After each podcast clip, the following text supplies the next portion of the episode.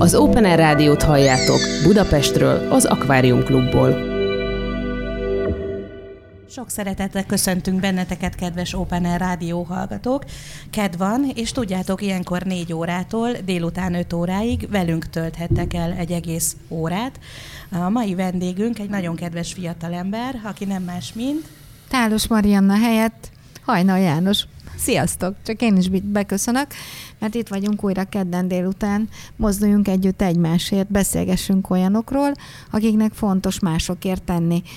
Hát ott szépen otthon vagy ki, hol hallgat minket, vegyetek elő egy jó kis kávét. Megmondom nagyon őszintén, hogy mi is itt kávézunk a rendelőben. Nehéz napom volt, nem tudom, hajnal Jani, neked milyen napod volt ma? Szeretettel köszöntök mindenkit, köszönöm a meghívást ma is. Hát nekem fárasztó napom volt, tökölön próbálom a következő premiéremet most, és éppen a héten kezdtük el, és onnan jöttem egyenesen ide. Tehát nem rollerrel jöttem végig, mert ugye mi találkoztunk itt előtte, busz vitt ki, de onnan már rollerre jöttem. Ja, rollerezni nagyon jó, tök jó, kipróbáltam Igen. végre az Igen. elektromos rollert itt az akváriumban. Azért mondjuk el, hogy János hogy val magáról. Hajnal János vagyok, színész. Nagy álmokkal indultam, messziről jövök, és most itt tartok. 17-18 éves lehettem, amikor az unokabátyám azt mondta egyszer, menjünk el színházba. Magamtól biztos nem jutott volna eszembe, az egy kötelező program volt az iskolában, örültem, ha letudtam. Elmentünk, és amikor vége lett a darabnak, tudtam, hogy ezt akarom csinálni, színész akarok lenni. És színész lettél. Igen, hát ez nagyon egyszerűnek hangzik ez a dolog, hogy ez így az ember kitalálja, és akkor az történik, azért ennél kicsit rögösebb volt az út, de valójában ez lettem, igen. Mesélj arról, hogy hogy lettél mégiscsak színész, mert azért mondtad, hogy hát azért nem ilyen egyszerű, de egy kicsit konkrétabbakat szeretnénk hallani, mert lehet, hogy az Open Air Rádió hallgatói erről még nem is hallottak, úgyhogy léci, léci. Hát ez úgy volt, hogy megtörtént ez a bizonyos előadás, és én nagyon szerencsésnek gondolom magamat, mert ha, ha felidézem magamban az akkori osztálytársaimat, és tulajdonképpen, hogyha most is belegondolok, hogy ki mit csinál, akkor nagyon kevés az közülünk, vagy a korosztályomból, akinek ennyire egyértelmű sugallata lehet bármitől, hogy mivel szeretne foglalkozni. És én emiatt nekem ez egy sorsdöntő pillanatnak gondolom ezt az életemben, ezt a bizonyos előadást. Az előadásnak egy pohár víz volt a címe, de hogy ki játszott benne, és mi volt a, az egész arra már nem emlékszem. Na, és aztán onnantól egy ilyen nagyon, na, nagyon furcsa folyamat indult el, mert én egy műszaki iskolába jártam, műszaki számítástechnikát tanultam, érettségi utáni képzés volt, amikor uh, láttam a fali újságon, hogy a Dakápó Alapfokú Művészeti Intézet színjátszó csoportot indít. És akkor oda elmentem, ott foglalkozott a gyerekekkel az Zombori Marika néni, és ez volt az első próbálkozásom ezzel a szakmával, és ez nagyon érdekesen nézett ki, mert egy nyolcadik osztályos gyerekekkel szaladgáltam az asztal körül, 19 éves nagy mafla létem, nyolcadik osztály, ötödik osztályos gyerekekkel. És akkor segített felkészíteni a felvételére, egyetlen egy helyre jelentkeztem, ahol nem kellett énekelni, és rögtön fel is vettek, és innentől szinte már sinem voltam, ha lehet így fogalmazni. Szerencsés vagyok, mert mindig el voltam látva tulajdonképpen munkával, tehát nem volt üres járatom. Ahogy végeztem az iskolával, már kaptam szerződést, úgyhogy szerencsésnek gondolom magam, meg kitartónak. A családban volt olyan, akinek az útját követted? Volt, aki művészeti pályát választott? Általában az apai nagyanyámat nagyon érdekelte ez a dolog, de, de egyebet nem tudok ezzel kapcsolatban mondani. És a családodban egyéb művészeti tevékenységet folytató ember van-e? Nem tudok ilyenről. Akkor te egy unikum vagy. Én teljesen unikum, és teljesen furcsán is nézett rám mindenki, mikor ezt kitaláltam. Édesapám köműves, édesanyám már nem dolgozott, miután én megszülettem. A bátyám rendőr, mellette van egy nagy birka farmja. Tehát, hogy mindenki egy ilyen kétkezi munkás tulajdonképpen, vagy egy ilyen fizikai munkával foglalkozó ember a családban, én lettem az egyetlen. Mennyire ilyen. értékelték ezt az ambícióidat? Tulajdonképpen egyáltalán nem értékelték ha nem fogalmazhatok hogy ilyen finoman. Válasz már egy tisztességes de foglalkozást, fiam. De persze, mindenki jó volt ettől az egész, és azért valljuk be, vannak nehézségei. Főleg a szabadúszásnak, mert az ember nincsen folyton tehát ez egy ilyen, nagyon nehéz ezt jól kezelni, hogy az embernek nem menjen ez az önbizalmára rá, vagy az önértékelésen ne essen csorba azáltal, hogy most éppen van-e munkája, vagy nincs. Mikor kaptad meg a szabad jelzést a családtól, a szülőktől, hogy oké, okay, fiam, váltsd valóra az ál, vagy fiunk, váltsd valóra az álmaidat? Hát ez valójában ez úgy, hogy jó, engem nem érdekel, azt csinálsz, amit akarsz. Ez nagyjából ez volt ez a szabad jelzés. Jól van, tínédzser, lázadó, majd megjön az esze. Hát nem mondták? Ne, nem nagyon támogattak ebben, tehát azért nekem sokat kellett ezért tennem. Dolgoztam, nem tudom, hogy ezeket tudjátok, de dolgoztam Burger Kingben, árultam vatta cukrot, voltam biztosítási ügynök, és mindenféle ilyen dolog, amivel tudtam magamat támogatni, hogy ezt megcsináljam. Akkor önfeltart, önfenntartó voltál, és hát így azért a szülőid háznál azért azt gondolom, hogy ezt respektálták, nem? Hát tulajdonképpen igen, szerintem kicsit megkönnyebbültek, hogy lement egy teher a vállukról, nem tudom, hogy mennyire hittek ebben, hogy ez sikerülni fog, vagy sem, de kitartó voltam. Emlékszel arra, hogy melyik volt az az előadás, ahova beültek a szüleid, és büszkén néztek téged, és azt mondták, hogy fiam, hm, jó vagy. Az helyzet, Vagy volt-e ilyen egyáltalán? Nem volt ilyen még, ez még nem történt meg ez a pillanat. A bátyám már látott több alkalommal, és akkor láttam, hogy, hogy neki a fejében egy kicsit átváltozott ezzel kapcsolatban néhány dolog. Azért hívjuk fel a rádió hallgatóink figyelmét arra, hogy műsorunk interaktív. Nyugodtan kérdezzetek Jánostól, a mai vendégünktől, Hajnal Jánostól, vagy tőlünk, hogyha van kérdésetek. A Mozduljunk Együtt Egymásért Facebook oldalon, illetve az Open Air Rádió Facebook oldalán tehetitek fel a kérdéseket, várjuk őket szeretettel. Tehát, ha hallgattok minket, akkor kérdezzetek, mert sok kérdésre fog válaszolni szerintem Jani. Visszatérve az egész színészi pályádhoz, volt azért egy időszak az életedben, amikor te ismertél, váltál. Beszéljünk erről? Beszéljünk Azt gondolom, hogy ez is az életed része. Konkrétan a Barátok közt című sorozatra gondolnék, hogy kerültél be oda, és az elején ez mit jelentett, hogyan fogadtad, és milyen, milyen emberként hagytad el magát a sorozatot? Hű, ez egy jó komplex kérdés. Meg kellett fejteni. Igen. Ez úgy történt, hogy egyszer csak kaptam egy telefonhívást, hogy szeretnének engem egy szerepre. De akkor még nem nagyon lehetett tudni, hogy ez a szerep mekkora volumenű lesz, tehát hogy ez egy hosszú távú, azt lehetett tudni, hogy nem két napra kell bemenjek forgatni, de hogy mondjuk két hétre vagy két évre, azt nem lehetett tudni. De ugye ahogy, ahogy képernyőre kerültem, és ahogy reagáltak ez egész dologra a nézők, meg ahogyan megszerettek engem, meg a munkamorálomat is azt gondolom meg egyáltalán az egészet, így azért próbáltak ezt minél jobban kitolni ezt a dolgot. Hát az én életem az gyökerestől felfordult onnantól kezdve, hogy, hogy az első pillanatra fölvillantam. Tehát az, a legelső megjelenésem a sorozatban az nagyjából egy 10 másodperc volt, és már utána másnap már jöttek oda, hogy nem te vagy a tűzoltó, nem te vagy ez, és annyira, annyira váratlan, tehát ez nagyon nehéz volt feldolgozni, főleg az ismerősök reakcióit, akiket ismertem előtte is, és azt láttam, hogy megváltozott a hozzám való viszonyuk ezután, hogy engem a tévébe kezdtek el látni. Amit én nem tudtam jól kezelni, hiszen ugyan, tehát én ezt ugyanúgy élem meg. Tehát bementem, az volt a munkám, bementem, ugye nem a tévén néztem magam, hanem a kamera másik oldalát láttam, tehát bementem, elvégeztem valamiféle feladatot, de nem én gondoltam azt, hogy ezáltal bármiféle dolog is változott volna. Mennyi idő volt ez az életedből? A barátok hát köztes? Három év. három év. Azért azt jelenti, hogy nyilván a három év az egy folyamatos, kőkemény munka. Ez idő alatt mennyire volt időd esetleg a színházzal foglalkozni, vagy egyéb más előadó művészeti ö, utakkal foglalkozni? Nekem ez kikötésem volt, hogy, hogy én előtte is színházakban játszottam, és közben is szerettem volna, és utána is nyilván egy kicsit kellett lazítani, mert azért ez egy szorosabb elfoglaltság de, de mindig jelen volt a színház az életemben. Uh-huh. És nagyon, sok, nagyon, nagyon hálás vagyok a sorsnak, hogy ez történt velem többek között azért, mert szerintem nem nagyon van uh, film oktatás egyébként az országban, vagy film színészet, külön erre nincsen specializáló, de va, egyik intézmény sem. És uh, én azért három évig gyakorolhattam a szakmának ezt a részét, hogy megtanuljam magamat a kamerában használni. És ez nagyon-nagyon a hasznomra vált. Mennyire szeretted meg a filmezést? Sokkal jobban vágyom filmezésre, mint színházra jelen pillanatban. Uh-huh. De biztos azért, mert most abból több van. Picit térjünk még vissza a sorozatra. Hmm, kevertek össze az emberek téged a sorozat szerinti szerepeddel? Hát persze, hogy kevertek, mindenkit kevernek össze. Ez, nagyon, ez egy nagyon hosszú folyamat, és akkor most itt egy kicsit a negatív részéről is megpróbálok beszélni, hogy, hogy egy színész életében egy sorozat szintet az egy bélyeg.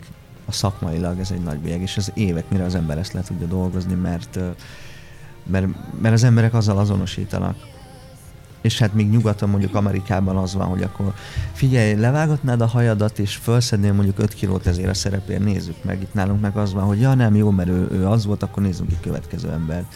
Szóval ez így nagyon, na, nagyon nehéz dolgom van most még szerintem egy-két évig, mert egy csomó helyről azért kapok elutasítást, mert azzal azonosítanak. Amit egyébként nem bánok, tehát egy pillanatra se bánom, mert társadalmilag ez egy nagyon fontos szerepnek gondolom ezt és emiatt sajnálom, hogy véget ért valójában ez a dolog, mert uh, fontos lett volna egy pozitív példát mutatni addig, ameddig csak lehet. Bár hozzáteszem, én magam is elfáradtam ettől a forgatástól uh-huh. már. Kivel voltál a legjobb barátságba kapcsolatban a, a filmforgatások, vagy illetve hát de a, a filmforgatások alatt? Józan Lacival egyértelműen nagyon szoros barátságot kötöttünk, nagyon hálás is vagyok a sorsnak amiatt is, hogy vele így összekeveredtünk ilyen szoros barátságban. Nekem mindig nagyon erősen jelen voltak a barátaim az életemben, csak miután felkötöztem Budapestre, ez így, tehát a szélrózsa minden irányába szétszakadtunk. És Józan Laci tudom mondani Mezei Réket és Nagy Alexandrát, akikkel ilyen nagyon szoros lett a viszonyunk, akikkel még most is tartom a kapcsolatot, tehát összejárunk. Könnyen elengedtek a sorozatból?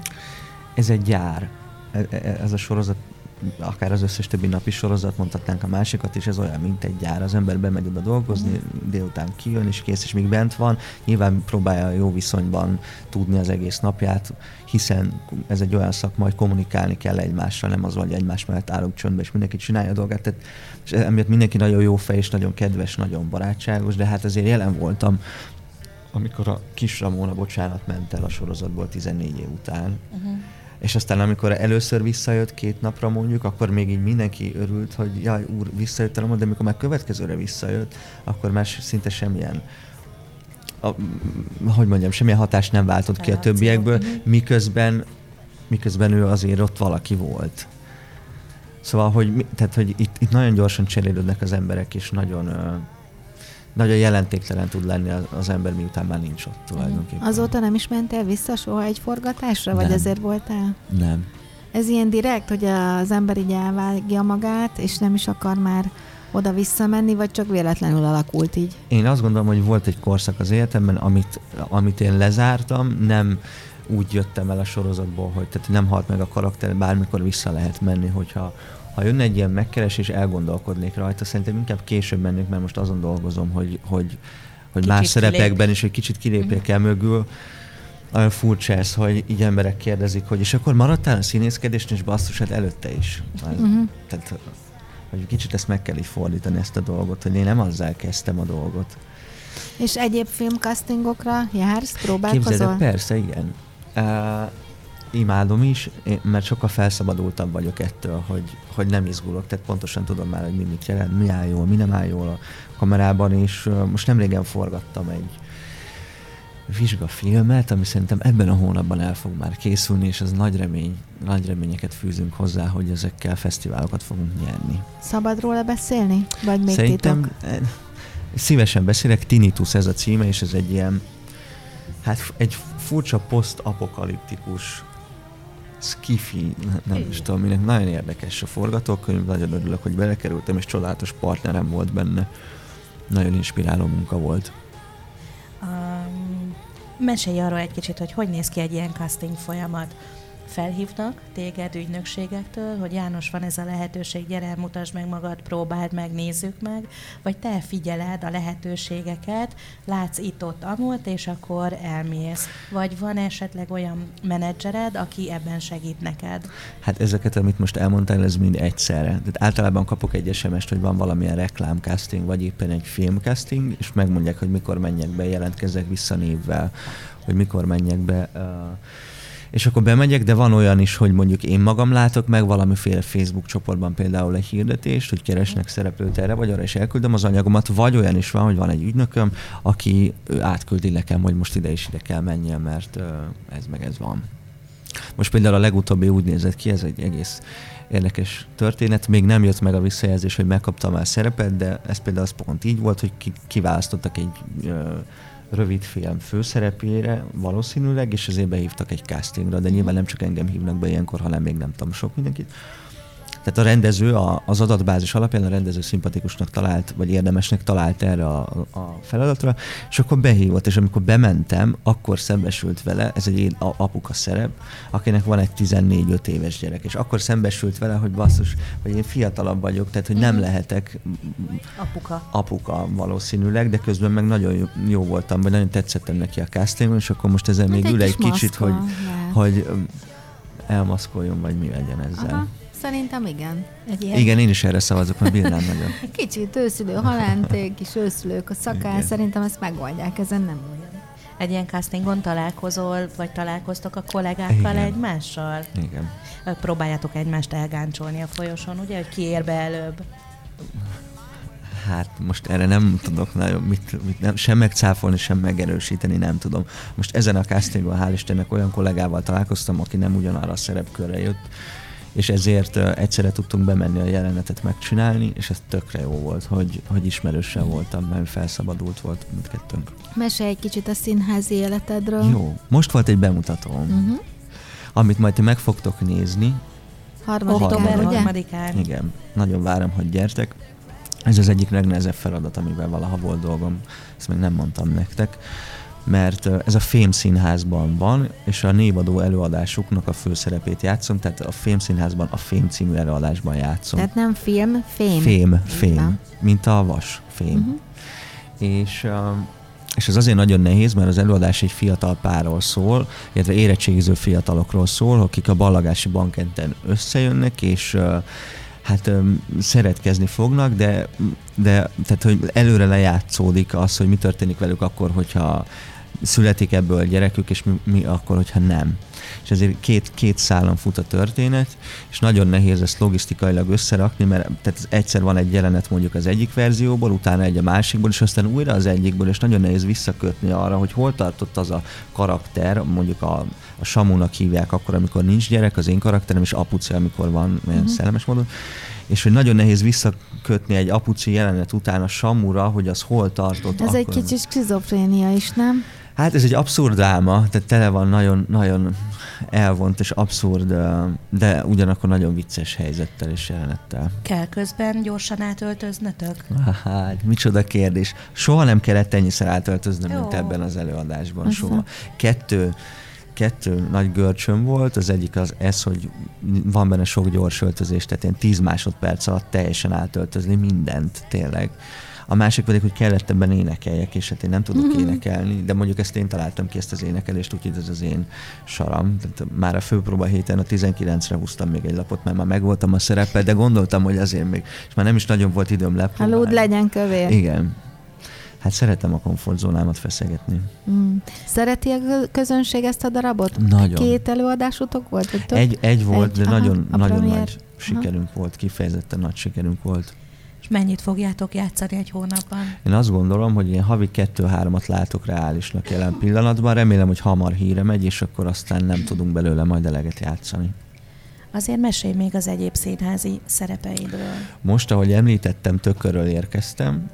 Ivancsics Ilona és színtársaival együtt csinálunk egy Móricz magyar meséket, ami négy Móricz egy felvonásosból áll össze egy előadás, és ezek ilyen nagyon vicces vidéki paraszti történetek, nagyon szellemes humorral megáldva, ami megint csak egy nehéz feladat, mert tájszólás, uh-huh. tájszólással van írva, és úgy is kell beszélni. És például ilyet se csináltam még, hogy ez plusz egy koncentráció, hogy az ember a kiejtésére odafigyel Uh-huh. És ez emiatt nagyon nehéz, hogy ezt, ennek nagyon jó, jó határon kell mozogni, meg kell találni a, a jó ízlést, hogy ne legyen túltolva, de ugyanakkor azért meg is legyen csinálva rendesen. Egyébként a legelső kérdezőnk ezt a kérdést tette fel neked, kedves János. Oh. Most milyen produkcióban láthatunk a színházban? Mi a legújabb darab, amiben játszol? Szép sikereket kívánok, szeretettel Mimi. Mimi. Úgyhogy Miminek már Visszajük a Mimit, köszönöm a kérdést. Igen, megérkezett. De emellett azért még megy a többi előadásom is, még a József Attila színházban játszuk a Bánk az esküdszék előtt továbbra is idén is Az és a kaviár pár, is. jó pár éve megy. Igen, az egy öt éve számolom. körülbelül, igen. És aztán a kaviár és lencsét is játszok még a Pesti Művészszínházzal, de ezek utazók. Uh-huh. Meg a balekot is, és az asszony körbejárt is. Melyik áll most a szívedhez a legközelebb, ha választanod kéne? Most a fém, kétségkívül. Abban nagyon sok színemet meg tudom mutatni, azt gondolom, hogy nagyon szerintem ti is meg fogtok lepődni, én is meglepődnék magamon. Nem olyan régen beszélgettünk, na jó, egy fél éve, három éve. És akkor még azon is gondolkodtál, hogy esetleg valamelyik társulatnak a tagja legyél, hiszen az életben tört, életedben történtek változások.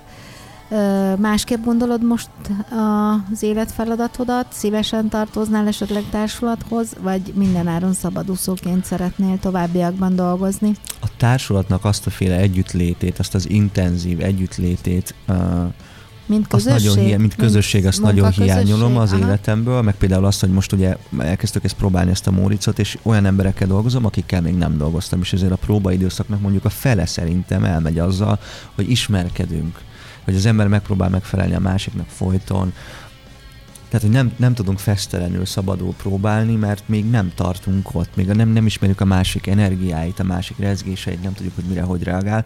Ez egy társulatnál nyilván nem így van. Ezt, ezt a féle létezést irigylem Uh-huh.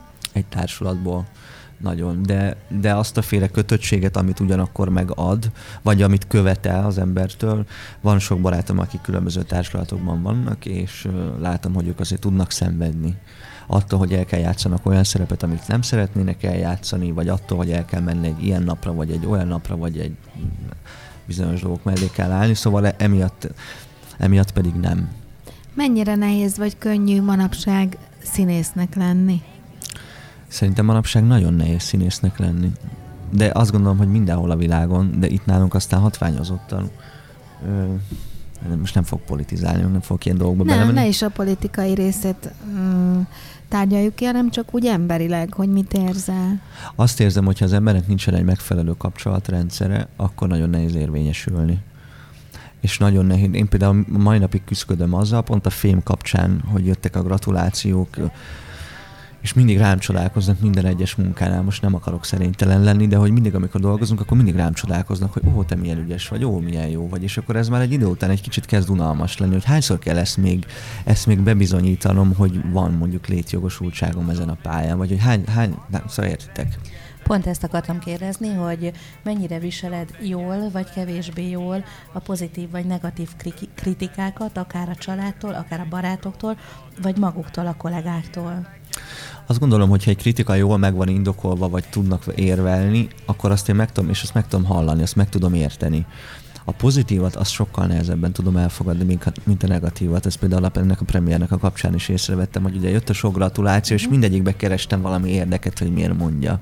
Tehát, hogy nem tudom elhinni. Nem Mhm. tudom elhinni. Egyáltalán írnak még színi kritikát? Tehát színi kritikusok vannak? Vannak, még? vannak, vannak, Vannak? jócskán, igen, de az is egy ilyen, hogy mondjam, egy szűk kör, akik... Belterjes De nagyon nagyon. belterjes Mhm. az is, igen. Tehát nagyon nehéz elhívni például egy egy ö, filmben mondjuk egy olyan kritikust, aki a Katona József színházba jár. Tehát, hogy ezt nem fogom tudni megtenni valószínűleg.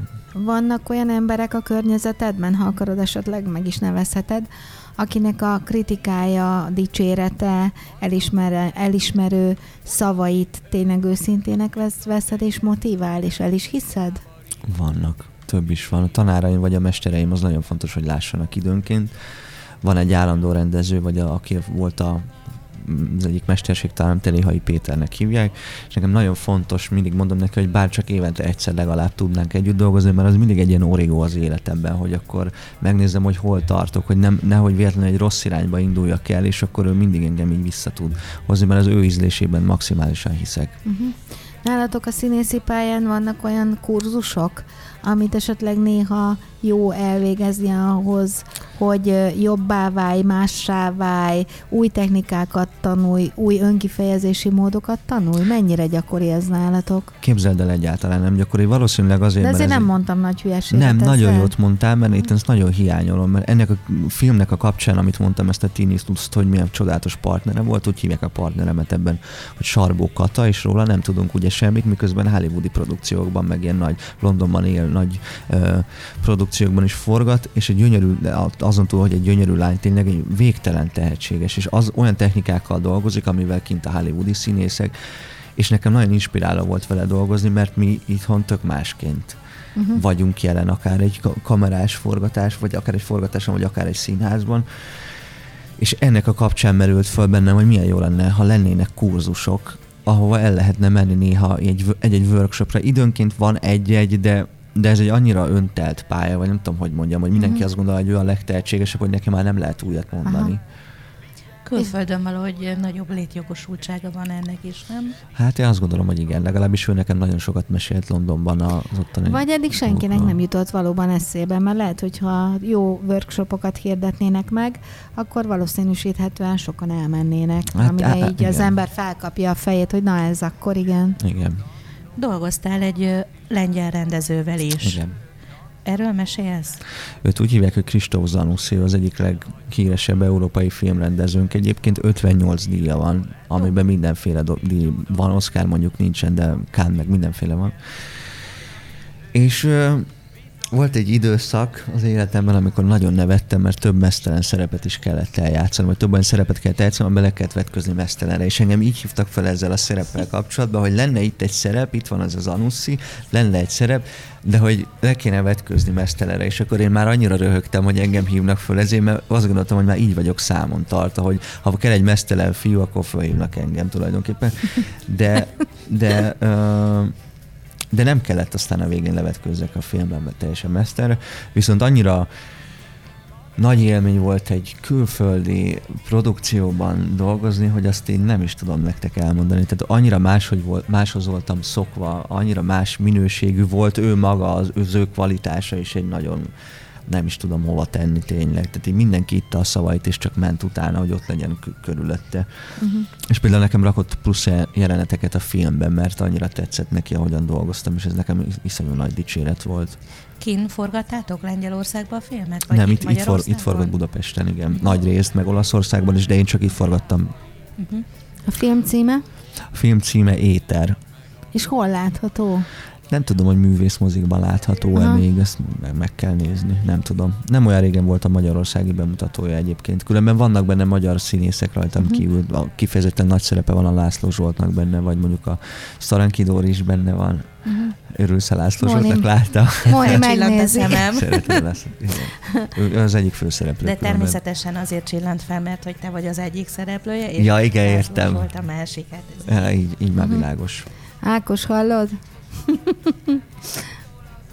Móni férje. Ja, igen, nem, azt hittem, hogy itt a stúdióban van egy Ákos, és körbenéztem. nem, csak... Valamiről nem maradtam. Arról mesélj egy kicsit, hogy ha, ha nem a, az életed szerves része lenne a színjátszás, a színészet, akkor melyik képzőművészeti ágban, illetve nem képzőművészeti, művészeti. melyik művészeti ágban tudnád elképzelni magad? Artistaként. Lehet. Nem, az biztosan nem, mert rettenetesen kötöttek az izmaim, ilyen dolgot nem tudok csinálni.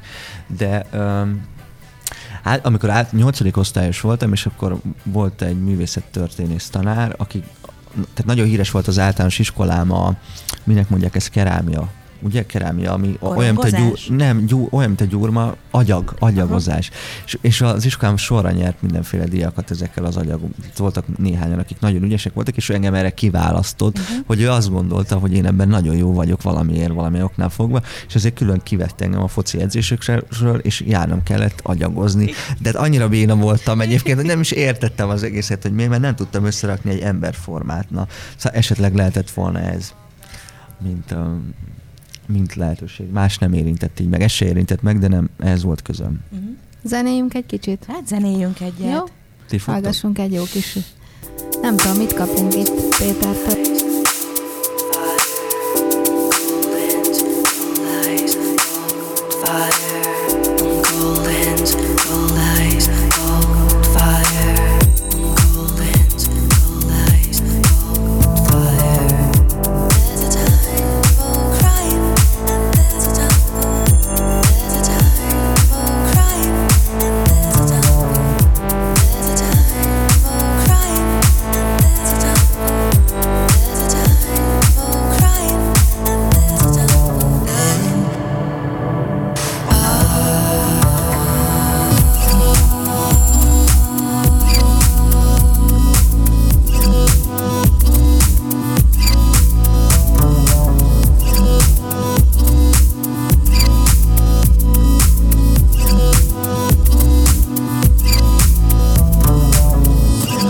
if I take to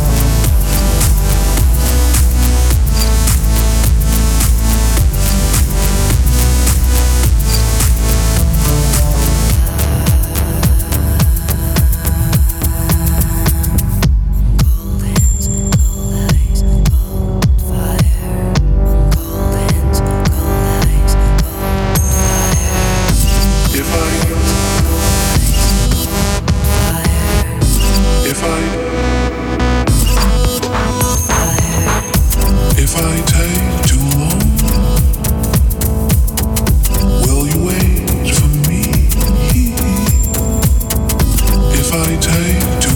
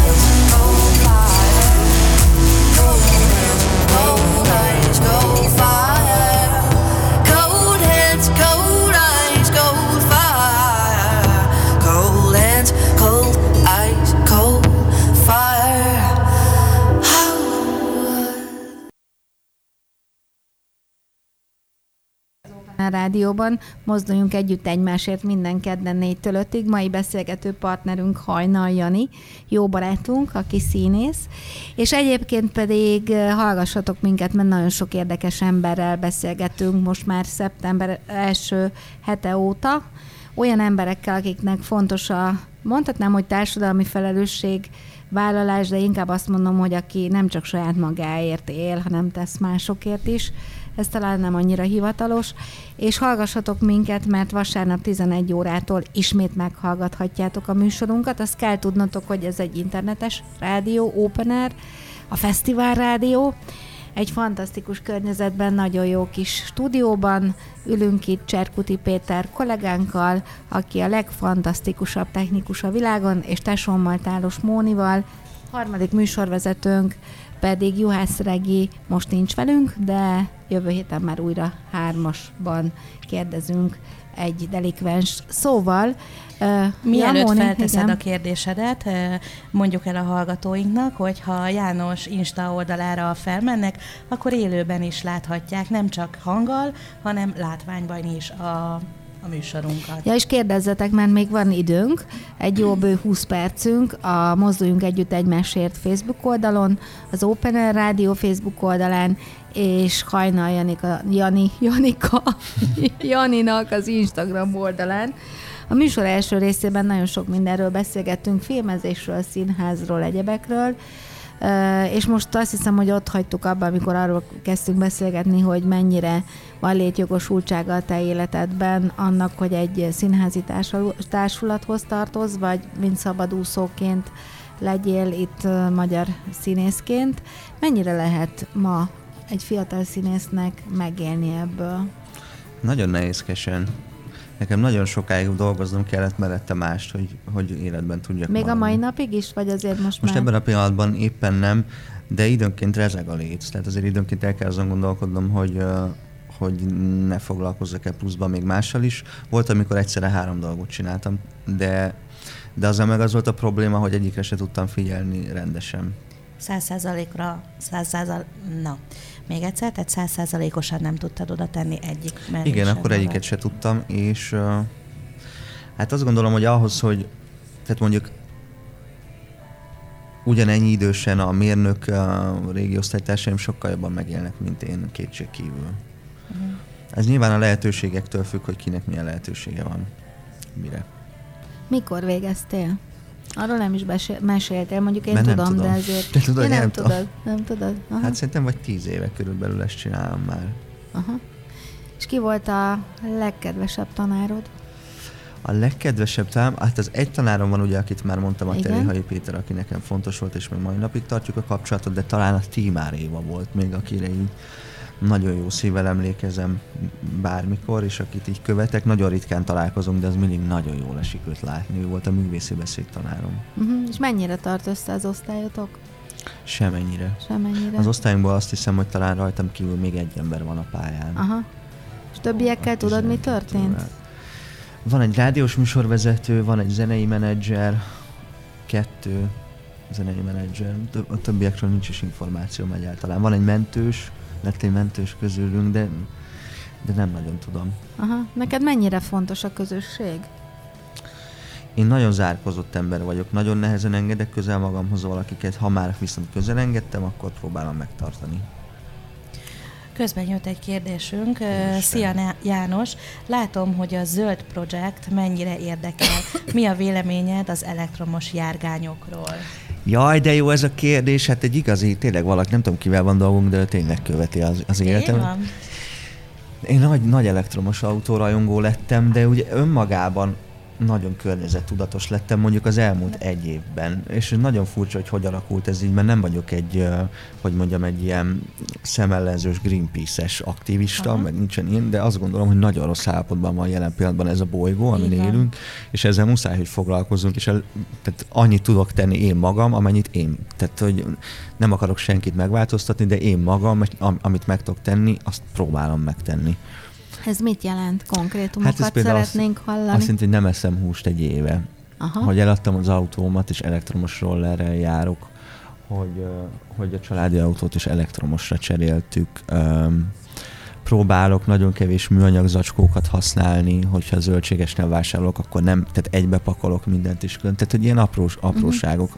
Megpróbálom az emberek figyelmét felhívni arra, és többek között itt van ez a zöld projekt, aminek az a neve, hogy Zöld Hajnal, ez egy videós blognak indul, ahol különböző környezetvédelmi dolgokkal fogunk majd foglalkozni. Még csak három videó ment ki, három különböző elektromos jármű, egy kis mopedautó, egy motor, meg egy roller Uh-huh.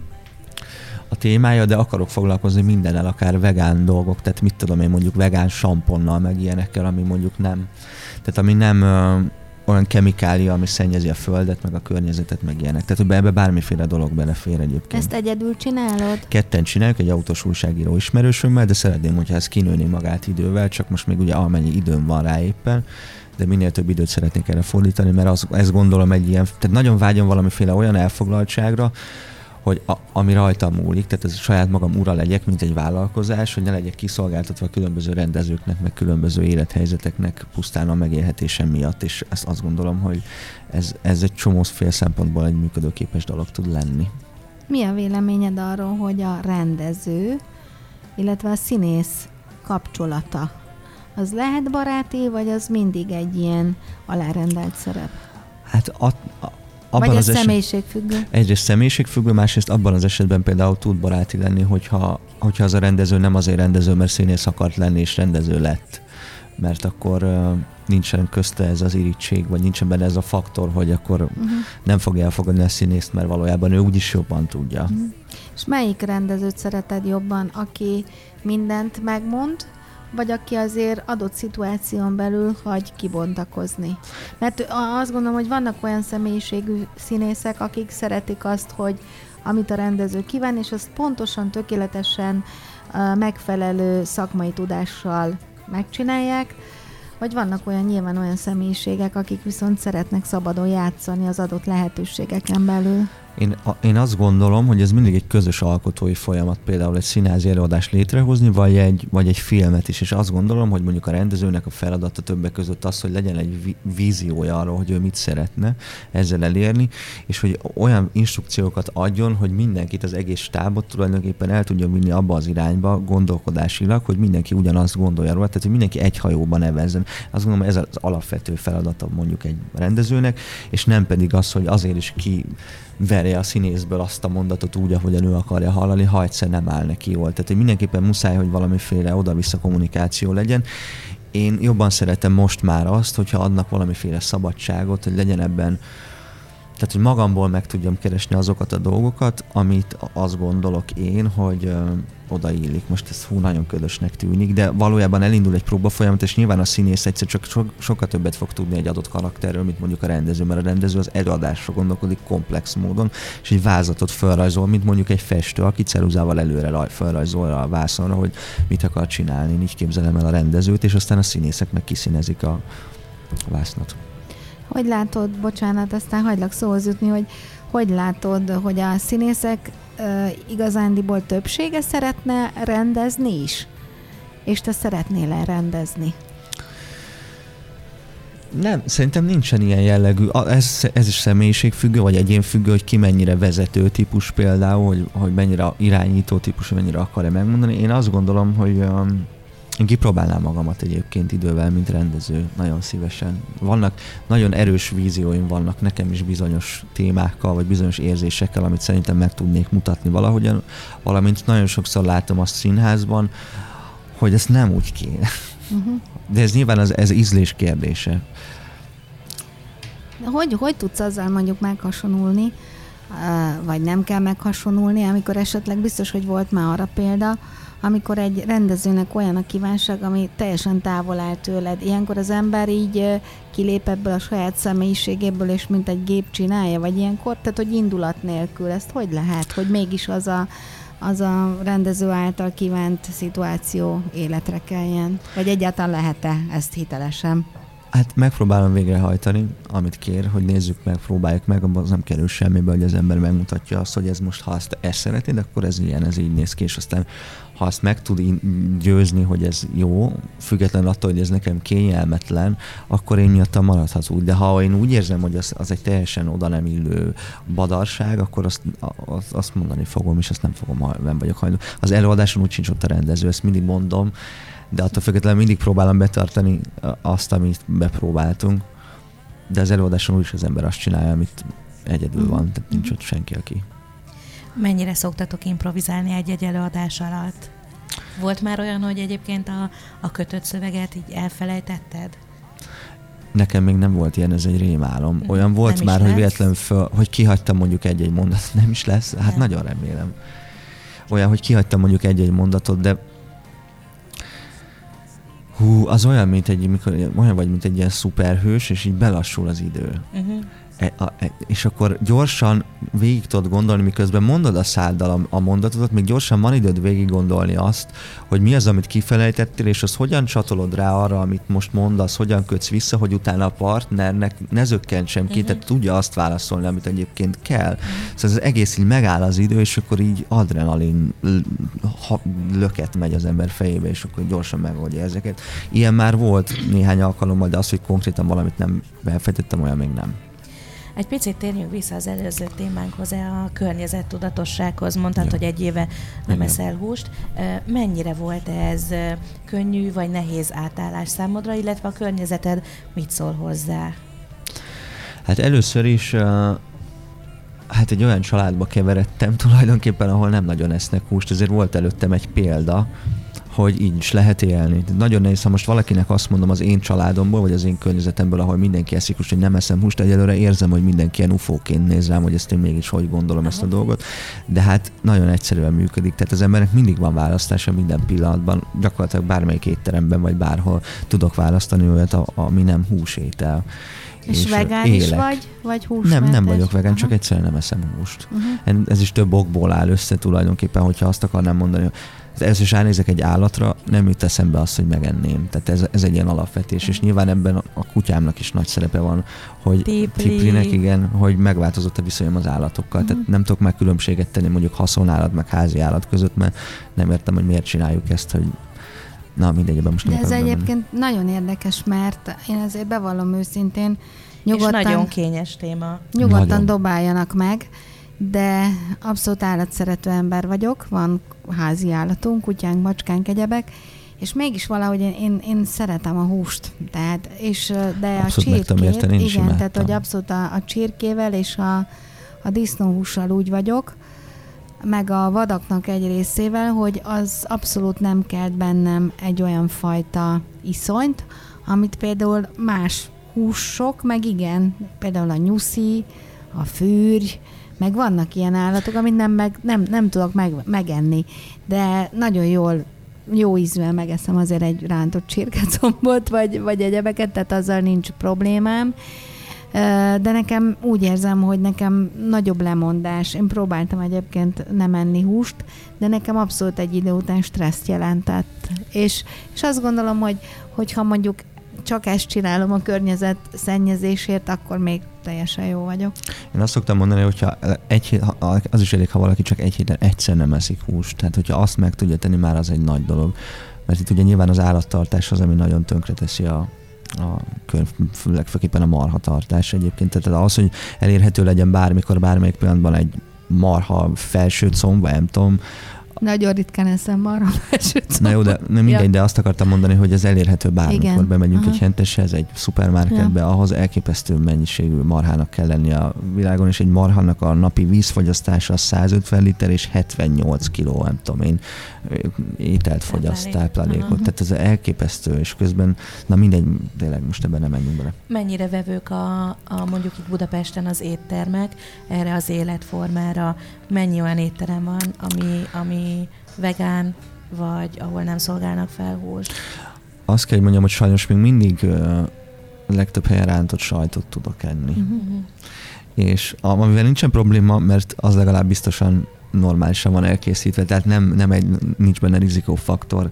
Vannak vegán éttermek, meg vannak ilyen dolgok, de azok azért sokkal drágábbak egyébként, Mhm, mhm. mint uh, Egyébként ez a többi. borzasztó, és nem is gondolom ezt olyan egyszerű esetnek, és nyilván Igen. ez egy másik rádióadást is megérne, hogy borzasztóan drága, holott a, az alapanyagok, teszem azt mondjuk egy borsó, egy lencse, egy karfiol, egy zöldség, azért sehol nincs a húsárához képest, és például egy vegán burgert szeretnél enni, vagy csak egy lepényt, az majdnem sokkal drágább, mint mondjuk egy rendes hamburger, és nekem mondjuk ez nem tetszik, hogy ez már megint egy ilyen üzleti alapon működő történet lett, ami nem az, nem az egészségünket szolgálja mindenképpen, mert sokan nem tehetik ezt meg.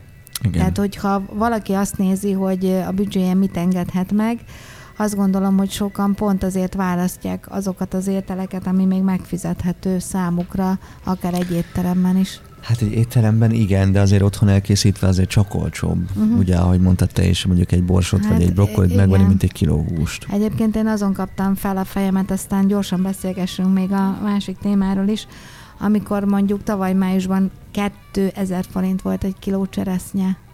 Igen. Igen, tehát hogy, hogy azért hova megy a világ. Na, No, de vissza a hallgatókhoz és a nézőkhöz. A következő kérdezőnk azt kérdezi, kedves Jani, melyik az a három dal az életedben, amelyhez meghatározó élmények, életesemények kapcsolódnak, illetve melyik az a vers, ami számodra a legkedvesebb? Úristen, Ez nagyon jó kérdés. ez jó kérdés, és ez nem is könnyű. Három dal? Uh-huh. Hát hú, ez nehéz. Az a baj, hogy ez most nem, nem lesz túl vidám, az nem baj. Nem. Jó, az első kettő, mind, mi- egyébként mindek, tehát háromban kettő a nővéremhez kapcsolódik. Én elvesztettem őt, nyolc éves voltam, én motorbalesetben ment ő el. És miután, tehát az egyik az mondjuk a Ha én rózsa volnék, mert azt nekem nagyon sokat énekelt, és hogyha azt meghallom, majd napig összeugrik a gyomrom.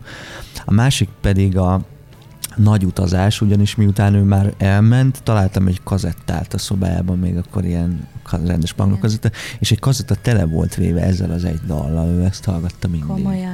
És akkor ezt megtaláltam, igen, és ez a kettő, ez mindenképpen hozzákötődik, ami, tehát ezek ilyen nagyon intenzív, uh-huh. uh, hogy mondjam, Emlékeket. emóciókat váltanak ki belőlem.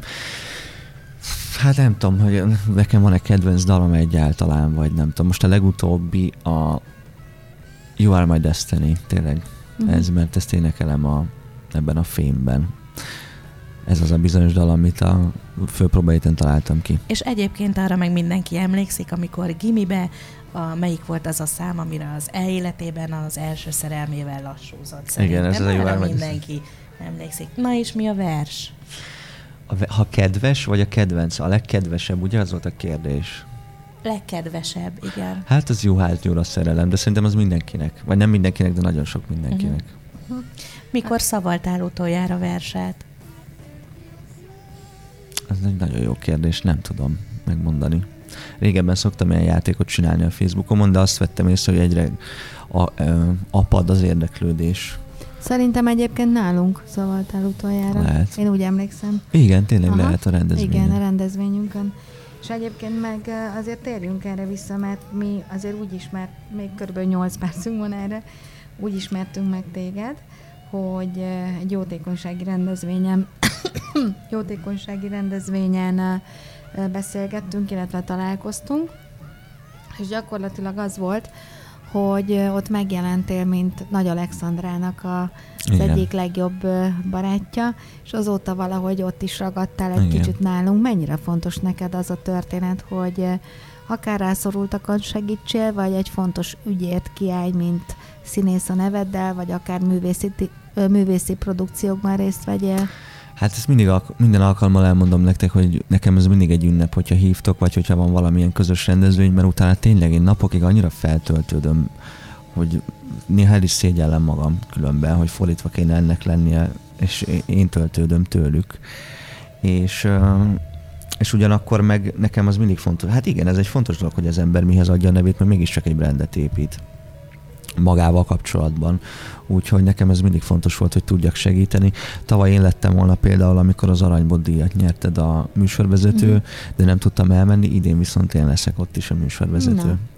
És hol lesz a díjátadó? Ezt nem tudom most Azt ebben a pillanatban tudod. megmondani, meg tudnám, ha nagyon akarnám, csak akkor ki kéne lépnem az élő Jó, ne, ne, Instagramomból, ne, és ne, ne, akkor... ne, ne, majd úgyis És beszélgetünk az erről egyébként is. is még ősszel lesz, úgyhogy még van idejük Igen. szavazni a mm, hallgatóknak. Igen, október 5 vagy 15, nem tudom, valami ilyesmi a dátum. Uh-huh.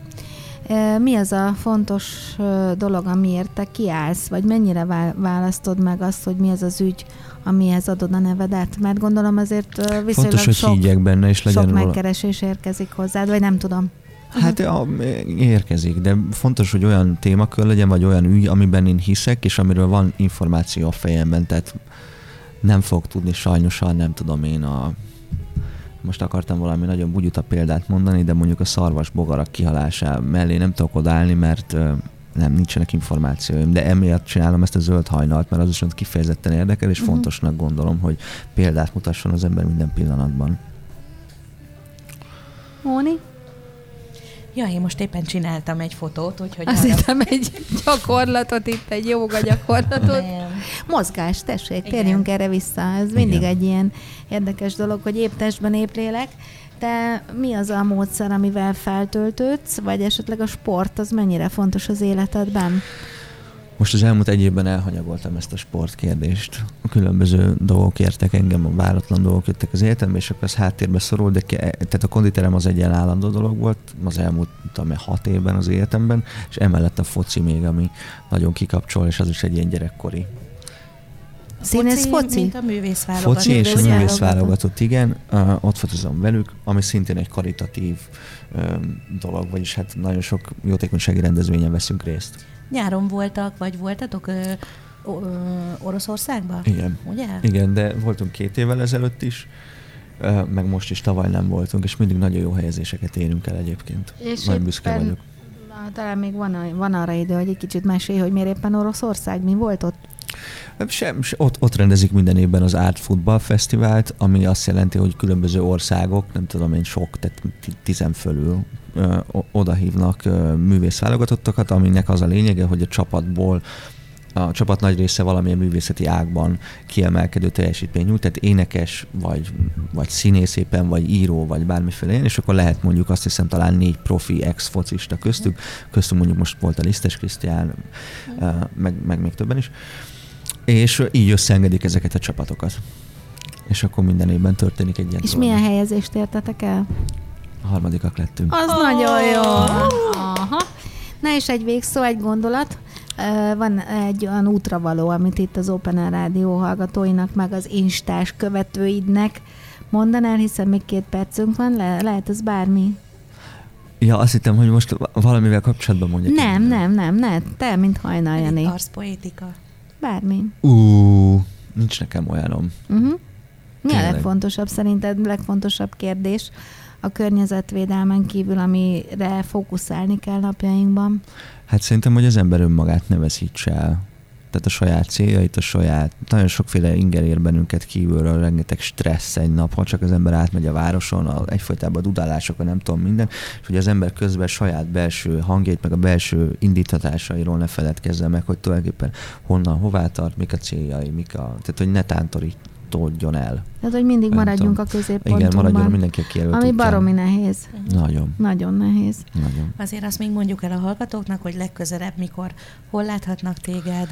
A következő, hát ezt, ne, ezt sem tudom fejből megmondani, de, de azt szeretném, hogyha a hallgatók eljönnének és megnéznének a Fém Színházban, a Fém című előadásban, ami legközelebb október 3-án lesz, és ott lesznek a tálos testvérlányok is. Lehet még meg egyet kapni az előadásra? Remélem, hogy nem lehet már, de, Ah, de ha lehet, akkor a pótszék. jegy.hu-n és a po- Fém Színház megoldjuk. Megoldjuk. Megoldjuk. Jó. Tehát akkor gyertek színházba, nézzük meg együtt Hajnal Janit Gyertek, október gyertek. 3-án, ez egy jó végszó volt.